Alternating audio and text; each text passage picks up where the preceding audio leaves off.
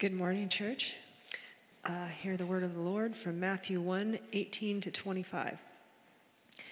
This is how the birth of Jesus the Messiah came about. His mother Mary was pledged to be married to Joseph, but before they came together, she was found to be pregnant through the Holy Spirit. Because Joseph, her husband, was faithful to the law and yet did not want to expose her to public disgrace, he had in mind to divorce her quietly. But after he had considered this, an angel of the Lord appeared to him in a dream and said, Joseph, son of David, do not be afraid to take Mary home as your wife, because what is conceived in her is from the Holy Spirit. She will give birth to a son, and you are to give him the name Jesus, because he will save his people from their sins. All this took place to fulfill what the Lord had said through the prophet The virgin will conceive and give birth to a son and they will call him Emmanuel, which means God with us. When Joseph woke, Joseph woke up, he did what the angel of the Lord had commanded him, took Mary home as his wife. But he did not consummate their marriage until she, had, until she gave birth to a son, and he gave him the name Jesus. This is the scripture reading for this morning. Thanks be to God.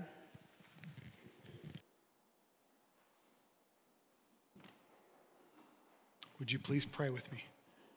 Heavenly Father, we thank you again for your word. It is good, uh, and you give it to us so that we can know you and so that we can know your plan for us and for the world as we spend time this morning reflecting on this next story uh, surrounding the birth of your son Jesus. Uh, as we look at the announcement that the angel gave to Joseph, would you help us? Uh, to not just to be familiar with the story, Lord, but that allow this story uh, to, to affect the way that we live as your people. Uh, and Jesus' name we pray, amen. So last week we looked at Mary and the announcement that the angel brought to Mary about this baby that was going to be born. And what we saw was that the news was both uh, great, uh, good news of great joy. That's what the angels will say to the shepherds. We'll look at that story next week. But that it was also a story that created crisis uh, that that crisis was that here was this young woman who's going to find herself pregnant outside of marriage and that that was going to raise all kinds of cultural problems for her uh, because of the society that she lived in. But that in that she steps into the crisis and then through the crisis experiences renewal. And we see that renewal through the song that she sings in the second part of Luke chapter 1. Well, today we're going to see that Joseph is going through a very similar journey. But with Joseph, we're actually going to focus on the issue of self denial.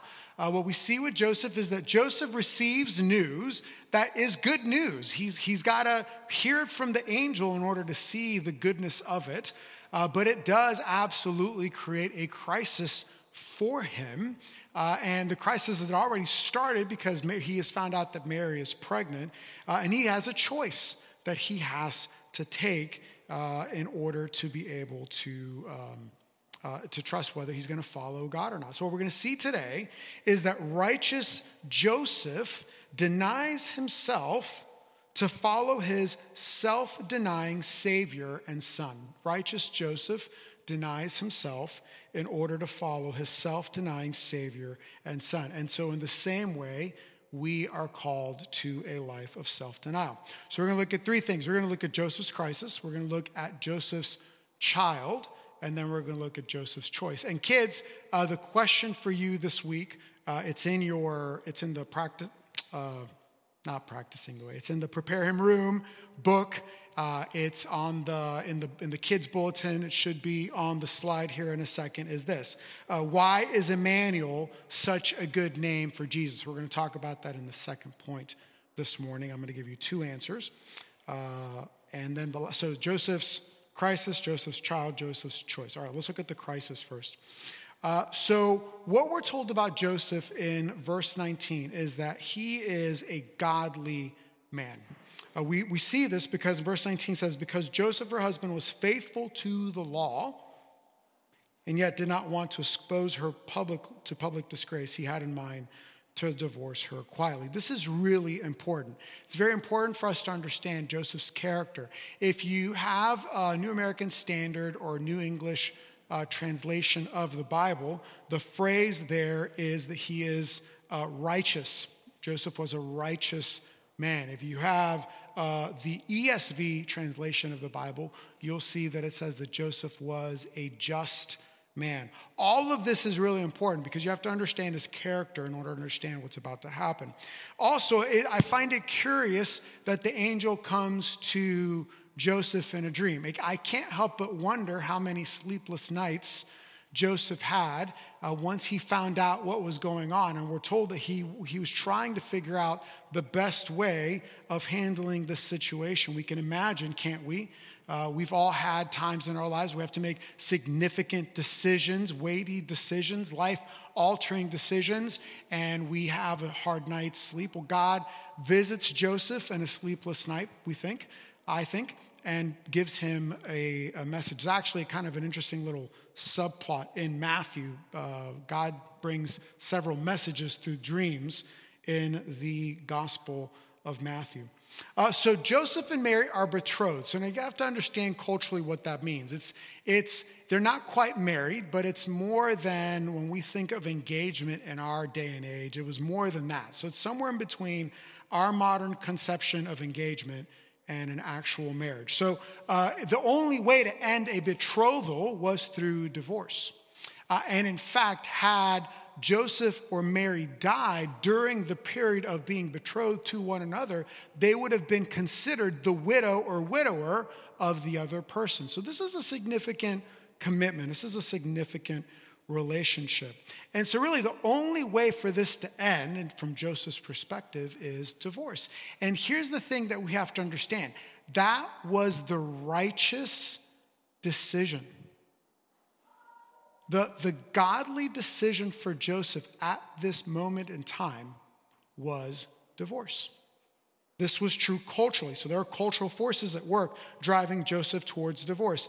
Uh, Craig Keener is a New Testament scholar who's written uh, lots of stuff. Uh, his commentary uh, on the book of Matthew. I'm going to quote two things from him just because I want you to I want you to understand it from the perspective of someone who knows what they're talking about. This is what he says. He says, "Jewish, Greek, and Roman law all demanded that a man divorce his wife if she were guilty of adultery. Furthermore, Mediterranean society uh, viewed with contempt the weakness of a man who let his love for his wife outweigh his appropriate honor in repudiating her. So we have to understand the cultural forces at work driving Joseph to this decision of divorce. Along with the cultural forces at work, we also have uh, certain personal considerations that we have to take into account. The ramifications of this are significant, right? So they're betrothed, and so here's the reality the reality is that this would then reflect Joseph's character, and by reflecting Joseph's character in a, in a more communal society, it would also affect the character of Joseph's family. So there are social uh, things to be taken into account. Had Joseph married, the assumption would have been that this child was his child. Uh, but this is not his child. Uh, and so, really, the only option available for him in order to maintain his honor and the honor of his family is for him to pursue divorce. And then there are the relational issues at work.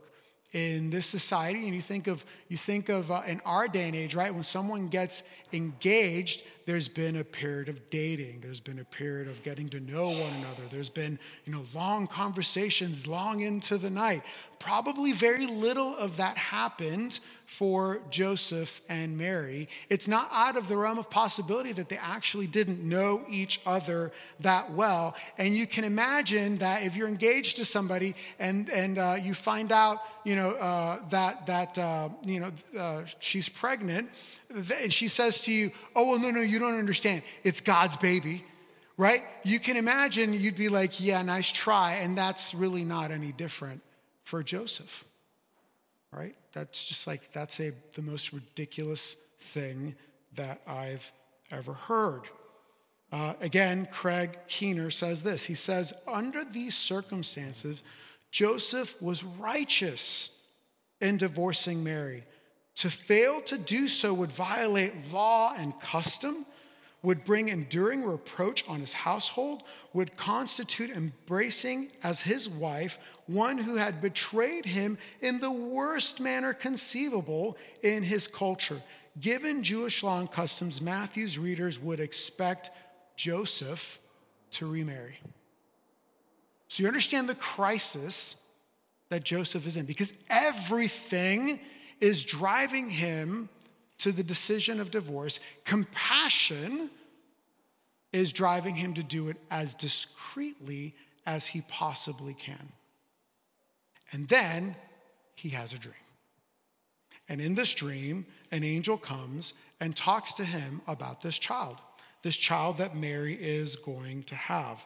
Uh, this child that the angel is saying needs to be Joseph's child. This is our second point.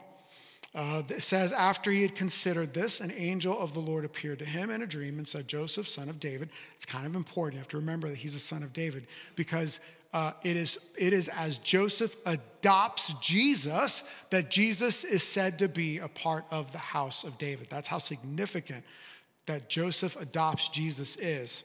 Uh, Jesus, we don't know what tribe Mary is from. Uh, scholars think that Mary was probably from the tribe of Levi, but that's a guess. Uh, and so if Joseph doesn't adopt David, uh, Jesus, Jesus is not from the tribe of David. Uh, unless, again, Mary is from David, but we don't know if she is or not. Uh, so the angel comes and says something really important to Mary or to Joseph. He says, Listen, this child is kind of an important child. This child, his name is Jesus because he is going to save his people from their sin. And then Matthew, as he is reflecting on this, uh, brings in this prophecy from the book of Isaiah. Uh, we sang this morning, O come, O come, Emmanuel, and ransom captive Israel.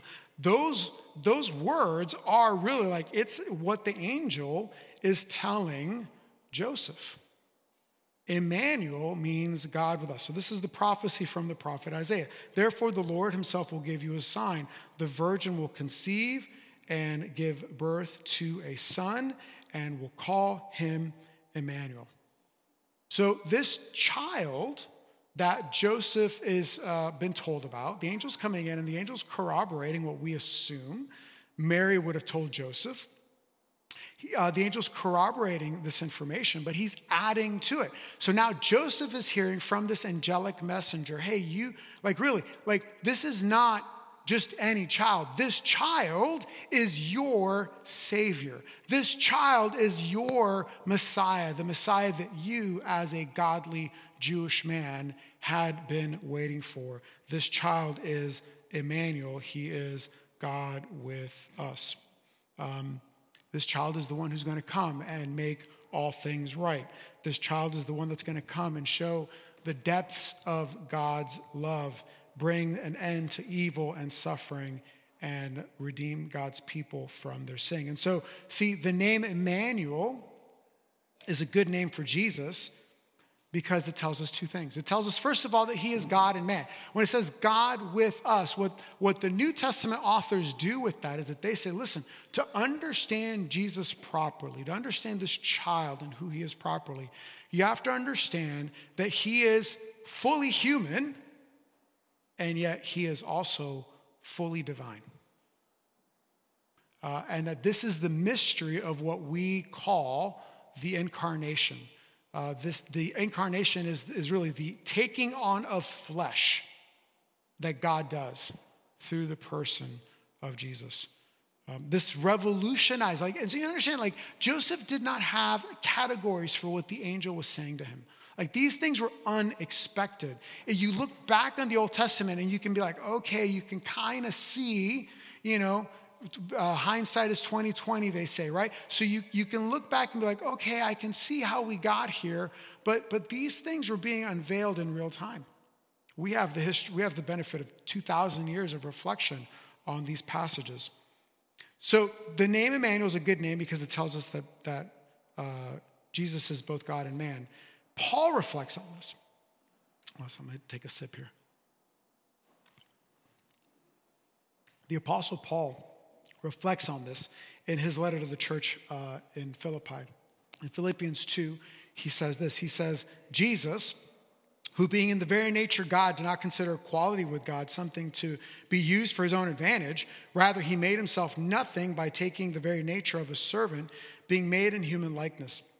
And being found in appearance as a man, he humbled himself by becoming obedient to death, even death on a cross. It's important to understand the word being found in appearance as a man doesn't mean that Jesus was pretending to be a man, but it means that Jesus became a man. He became a human being.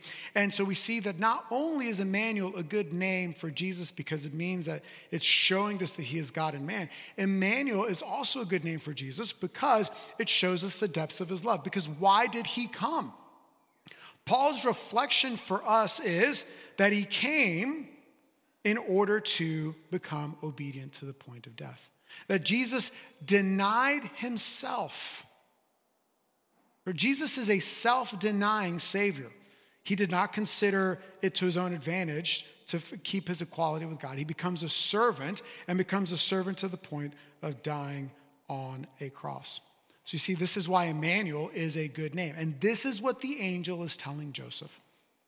So the angel is telling Joseph, don't do what you are about to do marry this woman, marry Mary, um, adopt this child, have him be your own, because God is going to do great things. You see the weight of the crisis now for Joseph? Do I, do I honor my family? Do I follow the cultural customs? Do I do what everybody is expecting of me? Or do I Follow a dream, a vision. What do I do? So, what is, what is in fact Joseph's choice? Uh, where it says, when Joseph woke up, he did what the angel of the Lord had commanded him and took Mary home as his wife. But he did not consummate their marriage until she gave birth to a son, and he gave him the name Jesus. Joseph accepts the cost of entering into this marriage. Joseph denies, and actually the self-denial here is actually really when you when you when you dig into it, it's actually really amazing and powerful.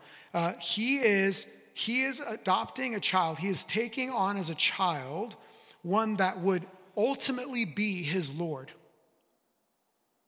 So think of like just like you know, usually when a father gives birth to a child, the father's expecting that, that they're going to be the authoritative person. But, but in this particular situation, Joseph is entering into a relationship where this child is going to be the one in authority over his life. And that this is what Jesus demands of those who would follow him. In Matthew, Jesus says to his disciples, Whoever wants to be my disciple must deny themselves and take up their cross and follow me.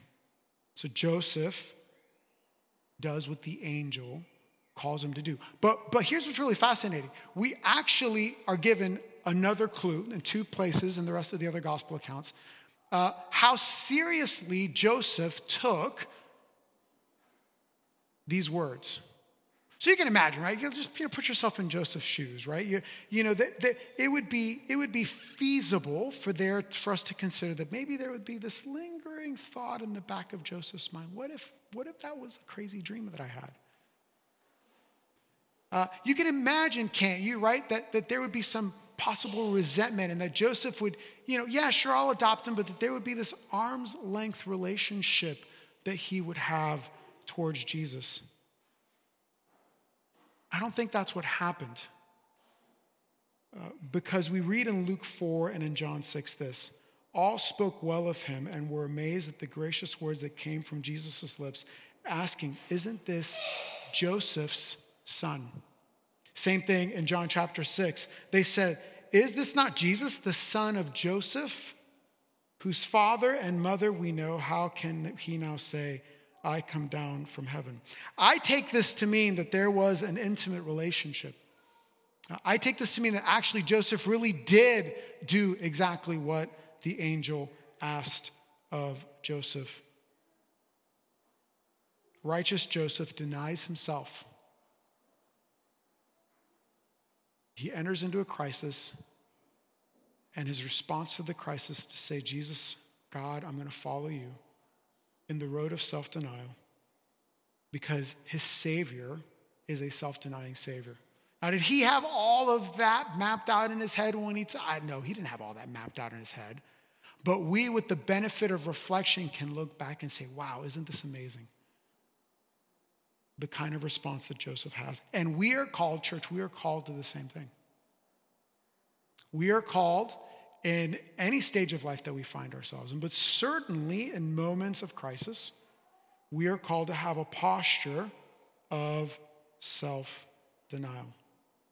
So here we are, right? And, and, also, like, this is, if you stop and reflect a little bit into the nature of how we celebrate Christmas, that, that is, there are uh, uh, uh, aspects of that in our celebration, right? What is, when you think of Christmas, what is one of the things you, you immediately think of?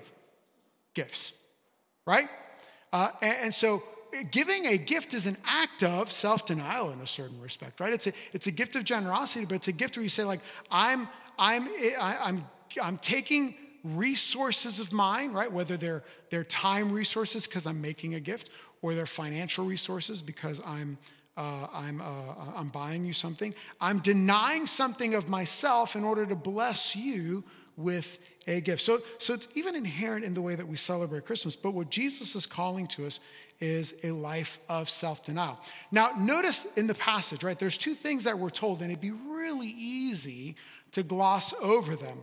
Uh, but, but we immediately see two ways in which Joseph steps into this life of self denial. We are told, first of all, that he did not consummate his marriage with Mary until after Jesus was born. Again, that was an act of self denial because the expectation would have been that they would have consummated the marriage. And then the second thing that we see is that he names this child Jesus. It was his right as a father to name that child whatever it is that he wanted to name that child. And yet, in an act of self denial, he does what the angel calls him to do. Uh, and so the question for us to consider is in what ways is Jesus calling us to a life of self denial? In what ways is Jesus calling us to say, hey, if you want to be my disciple, if you want to be somebody who, who, uh, who knows me and lives like me and does the kinds of things that I did, then you have to understand that at the heart of who I am is that I denied myself. I did not consider equality with God something to be grasped, but I made myself a servant in order to be born as a child and die as your Savior. Will you follow me in that? And so that's the question before. So, how do we pursue a life of self denial? Well, Joseph gives us some guidance in this right? We, we pursue a life of self denial sexually, in that we, we hold to the historic teaching of Christianity that sex is beautiful, it's good, it should be enjoyed and celebrated within the context of marriage between one man and one woman. We, we, uh, we, we, in relationships, right, we live a life of self denial. You can imagine, we, can, we don't know this, but we can imagine, can't we, from what we've seen of Joseph, the way he would have stepped into this marriage. He and Mary go on to have other children. We don't know why he disappears from the second half of the gospel accounts, but what we do know is that from every instance we can see is that there was a, a, a relationship that he and Mary and that Joseph had with Jesus. Uh, Jesus calls us to a life of self denial in our witness. Joseph says, I'm going to follow Jesus. I'm going to follow my God. I'm going to do this. I'm going to step into this, even though it will bring question into my character, even though it will cause questions into how, uh, how I live my life. In the same way, for many of us, right, the act of self denial is our witness, right? When we talk about our faith and we live a certain way, that it will raise questions for the people that we work with, for the people in our neighborhood. Uh, and, and so there's a sense in which there's this posture of self denial that we take when we do that kind of thing. Jesus calls us to a life of self denial with our money.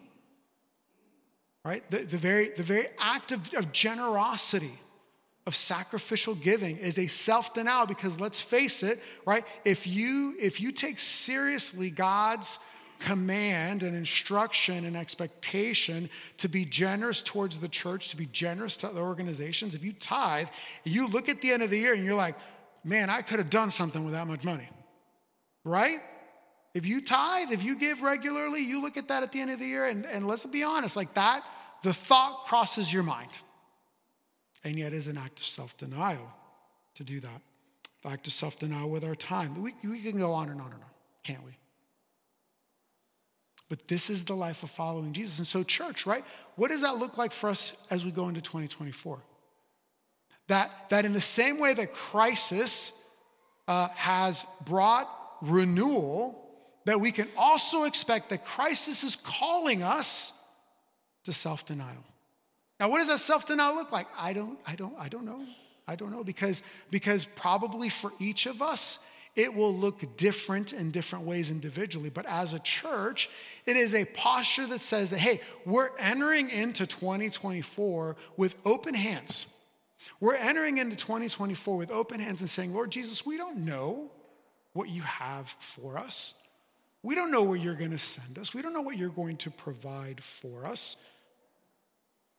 But, but if you call us to greater sacrifice, we will follow you. We will walk with you because of what you have done for us. Because you are a self denying Savior, we will be a self denying people. Amen? All right, let's pray. Gracious God, we thank you so much for the story of Joseph.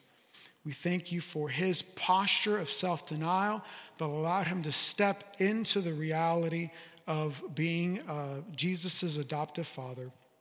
And that because he took this posture, that Jesus was born of the tribe of David and could be our king and our savior. Lord God, would you please help us uh, to, uh, to follow not just Joseph's example, but to follow your example, Lord Jesus. You died on the cross for us. You died in order that we might uh, be restored to us. You, God, Emmanuel, God with us, so that we could be with you. And we praise you for that. Amen.